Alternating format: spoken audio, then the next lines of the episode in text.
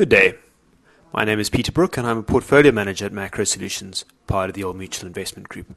This is Macro Perspective 7 of 2021 and I want to talk about the roaring 20s. On Wednesday last week I was cycling with a friend of mine who works in the wine industry.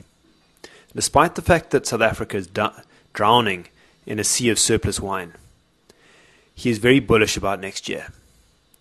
And this is due to pent up demand for normality. A lot of commentators have talked about this uh, and a return to more hedonistic times, similar to the roaring 20s a hundred years ago after the Spanish flu.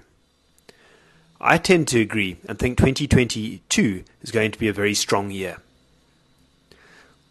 Quite a while back, during the peak of the HIV epidemic, I read a book called In the Year of the Plague about the Black Death.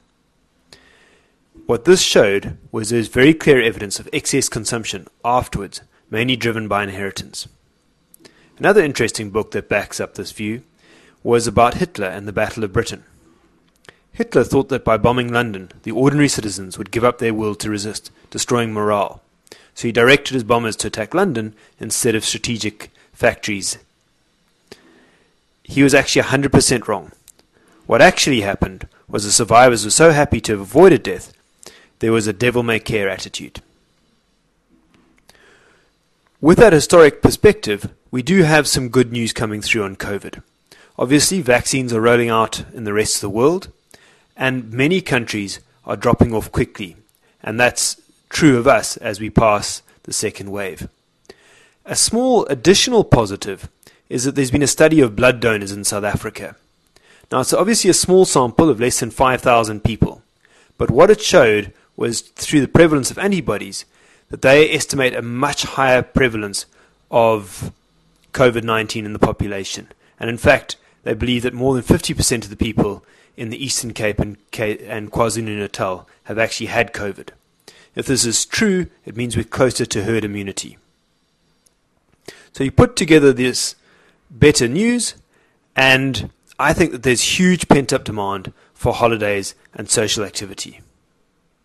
We were doing some analysis recently on Thailand, as we have been successfully underweight that market in our global equity product. In February this year, they had 650, sorry, 6,550 foreign tourists. To put that in perspective, they normally have 3 to 4 million a month. You can bet your bottom dollar that there's only upside from here. The market knows this, and partially explains why shares like Richemont are doing so well. And Bidcorp just doesn't fall despite weak demand in key markets like the UK. But there are lots of other ways to invest on this recovery and hunt out opportunities. For instance, our holdings in Nampak, having hurt us terribly last year, are up 163% in the last three months. What is clear is for those companies that service the more services end, hotels, leisure, etc., it's been a devastating time. But those that have survived can look forward to a much better 12 months from here. I hope you enjoyed this perspective. Until next week.